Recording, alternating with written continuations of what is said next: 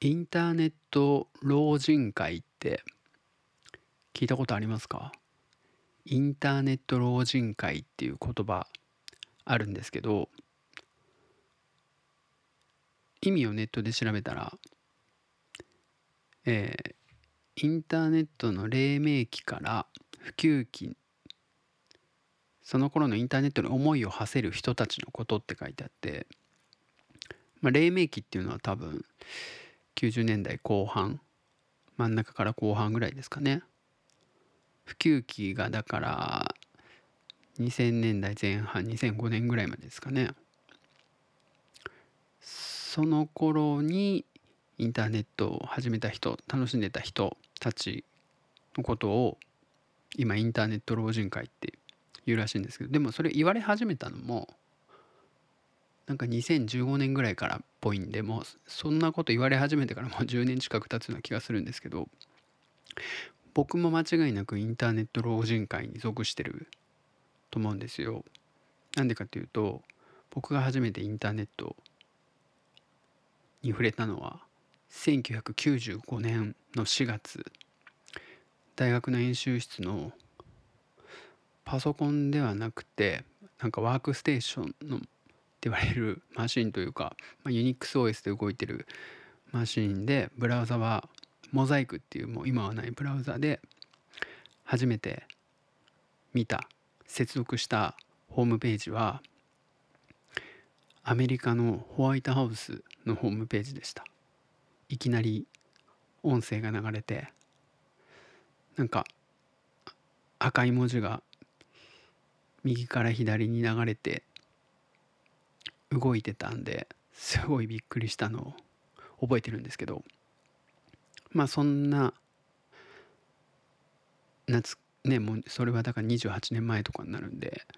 そんなの懐かしんでる人たちをインターネット老人会っていうと思うんですけど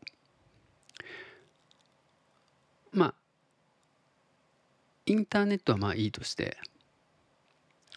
なんか他にも老人会入りたいなって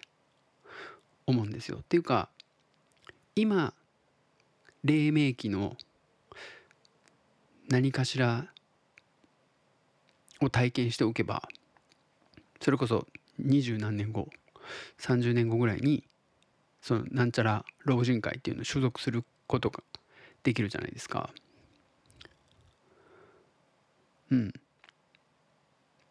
メタバースかなと思ってるんですよ。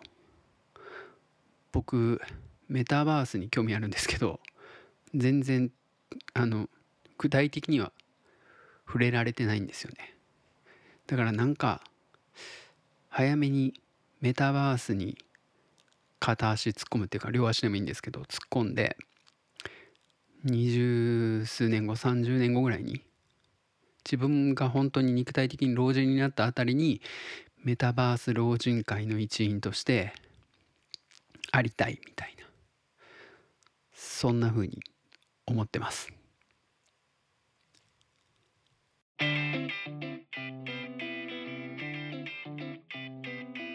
メイクブレンド実験レイスペースボルケーノはい始まりました。メイクフレンズ実験レイディオスペースボルケーノ第27回、えー僕が鳥取生まれギターポップ育ちの刑事ですこの番組は音声メディアを通じてリスナーと MC が友達になることができるのかを実験していくポッドキャスト番組です。はい。というわけであの冒頭インターネット老人会の話をしたんですけどあの前回あのタイトルにも入れてた「モックラジオ」っていうのがすごい楽しみにしてるっていうのを前回、えーのポッドキャストで言ってたんですけどそれの放送が7月7日ありましてしっかり最初から見ました。2時間丸々。でその後に、えーとアンコール的に残り1時間あって合計3時間ぐらい楽しみましたねじっくり。そこでまあインターネット老人会っていう話が出たんですね。あとそれとは違うまた別のポッドキャストでもたまたまですけどなんかインターネット老人会の話が出てたんでふとインターネット老人会かと思って今日の冒頭のアバンのところの話したんですけどあの感想いつも拾ってるんですけど感想というかその今前回のねそのポッドキャストの告知にえー、っとモックラジオの実験さんが反応してくれててそれがすごい嬉しかったですね。あの実験さんがえー、モックラジオの告知の流れであのリツイートしてくれてたんですけど、えー、それとスパゲッティバビューンのケイジさんがモックラジオの思い出についてポッドキャストで喋ってくれました。そうそうそんな感じでした。俺も久しぶりにケイジさんと飲んだりしたい。モックの話は番組中盤から Spotify 有料会員じゃなくても聞けますっていう感じで。あの引用リツイートしてくれてましたね。ありがとうございます実験さん。すごい楽しかったですね。あとえっ、ー、と「ハッシュタグ宇宙的大噴火」でシュウさん。シュウさんもねえっ、ー、と感想をつぶやいてくれてました前回の、えー、本編の方はさっぱりついていけずオープニングトークだけの感想ですみません。いえいえ。あれですよねモックラジオ知らなかったら全然わけわかんない話ですもんね。えーと、声色ってそもそも役者のセリフでだけ使う言葉だと思ってるから結構違和感があったな。で今日の僕の声色はっていうから役に入り込んでるのかって思ったらマイクの話だったっていう感じで感想を全てくれてます。ありがとうございます。そうですね。声色ってでも本当ほとんどね確かにあまり使わないですよ日常会話でね。うん。僕演劇部だったからまあ声色をすごい意識してることあんのかなとも思ったんですけど。でまあ今日の僕の声色はっていうからマイクの話だったっていうね。そうなんですよ。今日も新しいマイクでいろいろ試行錯誤しながら撮ってるんですけどどうですかね。声色。はい。というわけでじゃあ本編始めたいと思います。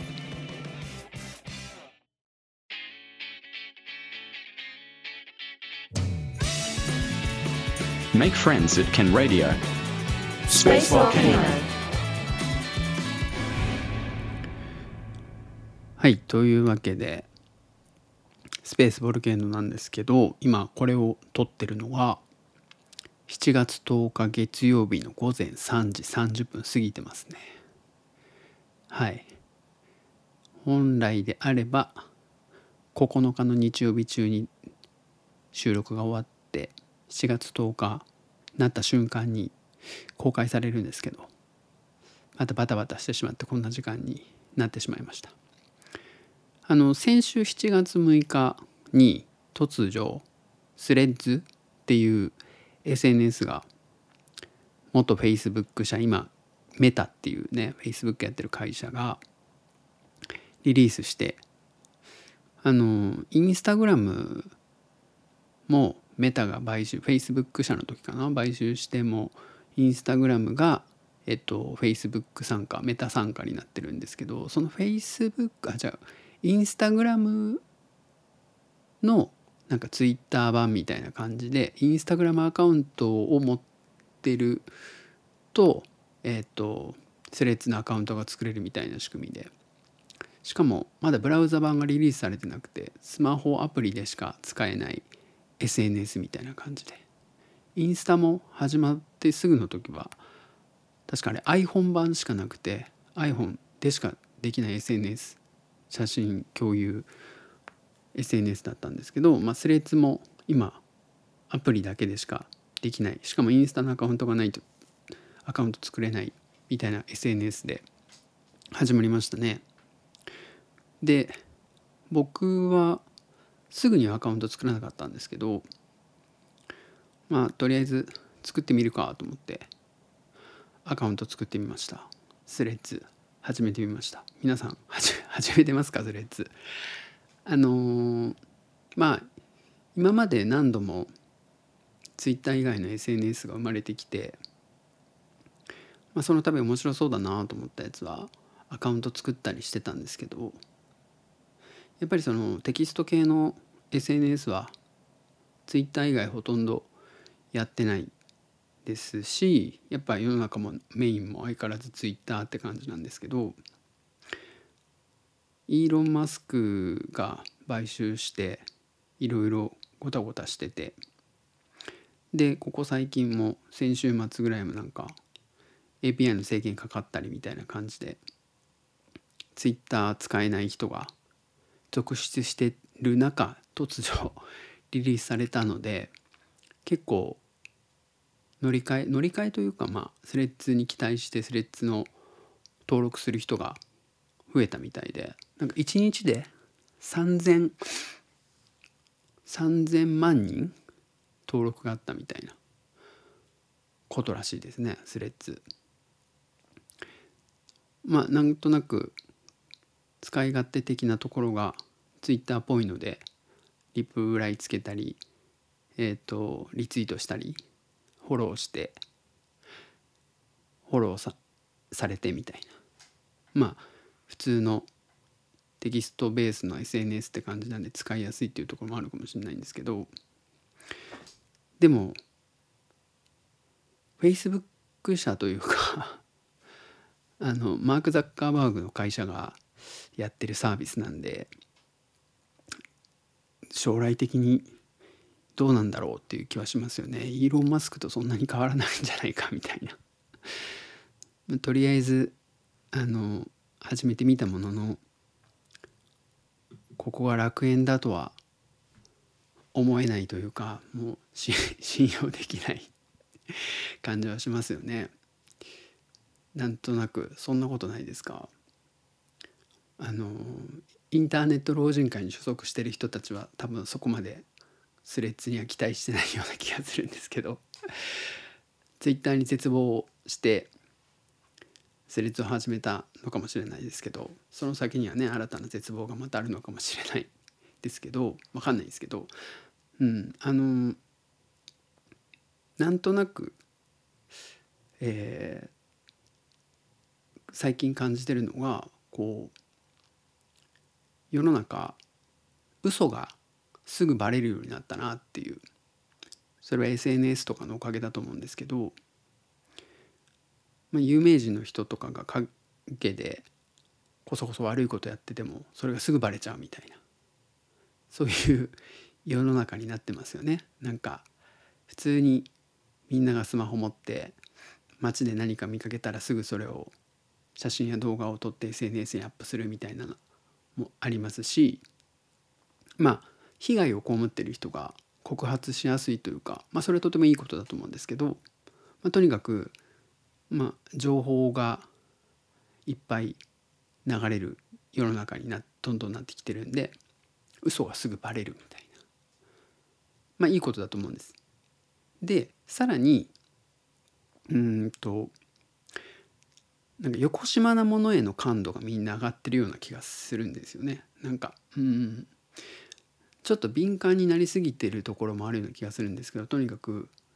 邪悪なものというか邪悪とまでは言い過ぎなんだけど悪いもの倫理的に悪いものに対する感度がみんな上がってるというかうんだからまあ炎上しやすくなってるっていうところもあるかもしれないんですけど、まあ、それはちょっとそんなにいいことだと思わないんですがただなんとなく正義か悪かで言うと悪まあこれもちょっと難しいけどまあ横島な気がするみたいな。例えばイーロン・マスクがツイッター上でやってることにはまあ横島な何かを感じるとかえー、メタ社のフェイスブックの創設者のマーク・ザッカーバーグになんとなく横島なものを感じるとかわかんないですけどちょっとその二大巨頭が例に上がったんですけどなんとなくみんな人類全体がというか特にインターネットユーザーにの人たちがそういう横島なものに対する感度が上がってるような気がするんですよね。うん、なのでなんとなくこのサービスどうなんだろうなみたいな。あの前々回25回の第25回の、えー、道徳的事実という概念を知るっていう回で、えー、マルクス・ガブリエルさんのインタビューを見てその中で彼がその倫理的に倫理的まあ道徳的事実の話か。道徳的事実でまあ真偽の判定ができるだから、えーと、理屈で悪いことかどうかが判断できるみたいなざっくりとそんなこと言ってたんですよね。だからもし本当に理屈でそのこれは横島だっていうことが判定できるんであればそれを AI とかやってくれるんであれば、えー、このサービスの運営してる人は横島度何パーセントみたいなことが、まあ、正しく判定できるんであればきっと世の中もっと横島なことをする人たちが減っていくような気はするんですよね。そうなればいいなと思うんですけどちょっと話が変わってあの昔の Google のスローガンみたいなやつで「Don't be evil」っていうのがあったんですよね。そのイービル、えー、悪悪になるな横島になるなみたいな言葉でこれすごいいいなって好きだなって思ってたんですよね。とにかく何かする時にそれは横島なものではないかどうかっていうのを吟味してそうじゃない選択をしていくっていうなんか今はもうそのスローガンがなんかなくなっちゃったみたいな話を聞くんですけどなんでなくなったかよく分かんないですけどまあ別のスローガンになったのかもしれないんですけどでもその「Don't be evil」っていうのはすごいいいなと思うんですよ。あのエンジニアの人っておそらくですけどそのインターネット老人会に属してるその僕の感触なんですけどその95年僕がインターネットを始めた頃まあ、基本的にインターネットの世界にいるのはギークと言われるそのオタクの人たち、まあ、日本も含め特にインターネットの中心となってる海外そのギークの人たちがどんどんいろんなものを開発していっていろんな仕組みができていったんですけど基本的にそのギークの人たちとかハッカーって言われる人たちは性善説。僕の印象ですこれね。性善説に基づいて発想してるんですよ。だからすごく便利だけど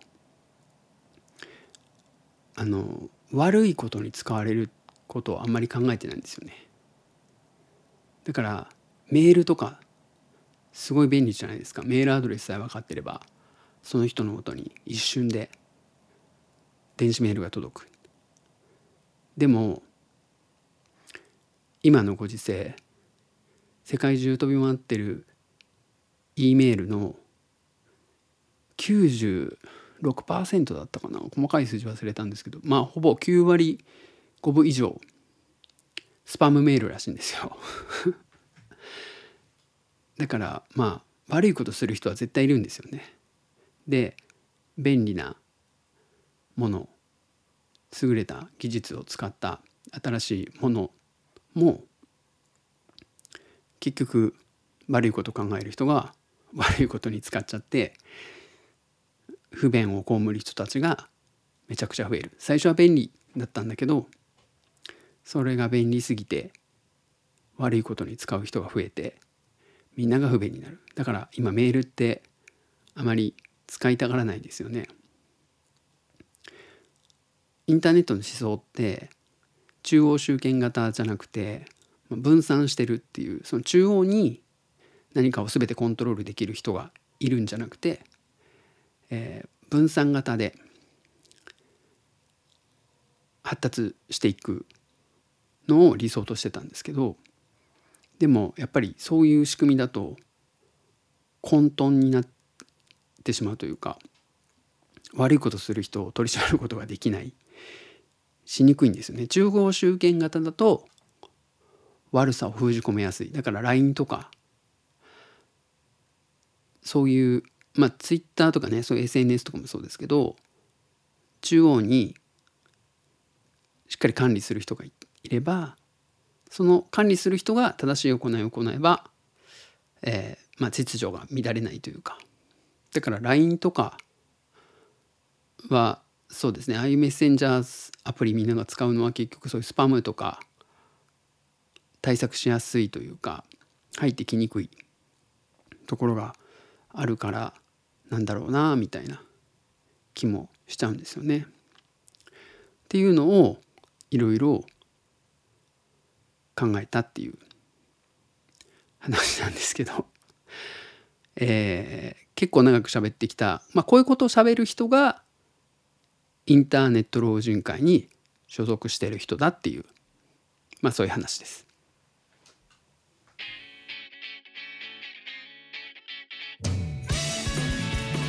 Make friends at Ken Radio.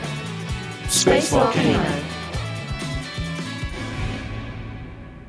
はい、というわけでエンディングです。あの思ってたより長くえっ、ー、とスレッズ始めましたから、えー、横島邪悪の話なんか思ったより長くなっちゃったんでもう今日はここで終わろうかなと思ってるんですけど本当はインターネット老人会の話を絡めて、えー、と僕が大学に入った1995年にガイダンスで、えー、大学の先生から聞いたこれから流行る流行るというか大切な3つのテクノロジーに関しての話を聞いてそれがその3つとも全部すげえ当たってたっていう話もしようかなと思ったんですけど もうあの朝の4時になりそうなのでやめときます。長くなりそうなのでまたいつかちょっと機会を見つけてやろうかなと思ってます。はい。えっとですねあのー、今日ね今日7月9日のまあ日曜日まだ今日が続いてるとしてえっ、と久しぶりに友達から連絡があったんですよ。あの東京の友達から再来週大阪行くから会おうよみたいな。すげえ嬉しかったんですよ。すごい仲がいいけど最近全然会えてないからあれもう 5, 5年ぐらい会ってない？もっとかな？なんかそんな気がする。5年？そんなことないのか。まあでも45年会ってない。まあコロナになってから絶対会ってないんで。うん。45年会ってない友達が来再来週大阪来るらしいんで会え会える。会う約束をして嬉しいなと思ってたらさらに夜にまた全然別の友達から連絡があってその友達とはちょっとまああの Discord でチャットみたいなことを喋ったんでそれもね多分ね10年ぶりぐらいに喋ったんですよ。その友達とも急に連絡が来て。だからすごい仲のいいそのバンド関係両方バンド関係の友達でなんかめちゃくちゃ嬉しかったんですけどそんなことあると思って走馬灯かこれは。気がしたっていうね。だからその友達ともまた新しい約束ができたんですごいそれが楽しみですね。2人とも本当に仲のいい大切な友達だし話も面白いのでいつか、えー、このポッドキャストゲストに呼んで友達について話ができたらなと思ってます。はい。あとはですね何かな？そうえっ、とまああと先週と今週の週末あの僕がよく出すあのナードマグネットっていうね素晴らしいバンドのレコーディングがあってそこでも新曲何曲か撮ってたんでそっちもまあちょっと出来上がり楽しみだなとそんな風に思ってます。はい。というわけで今日はこの辺で。バイバイ。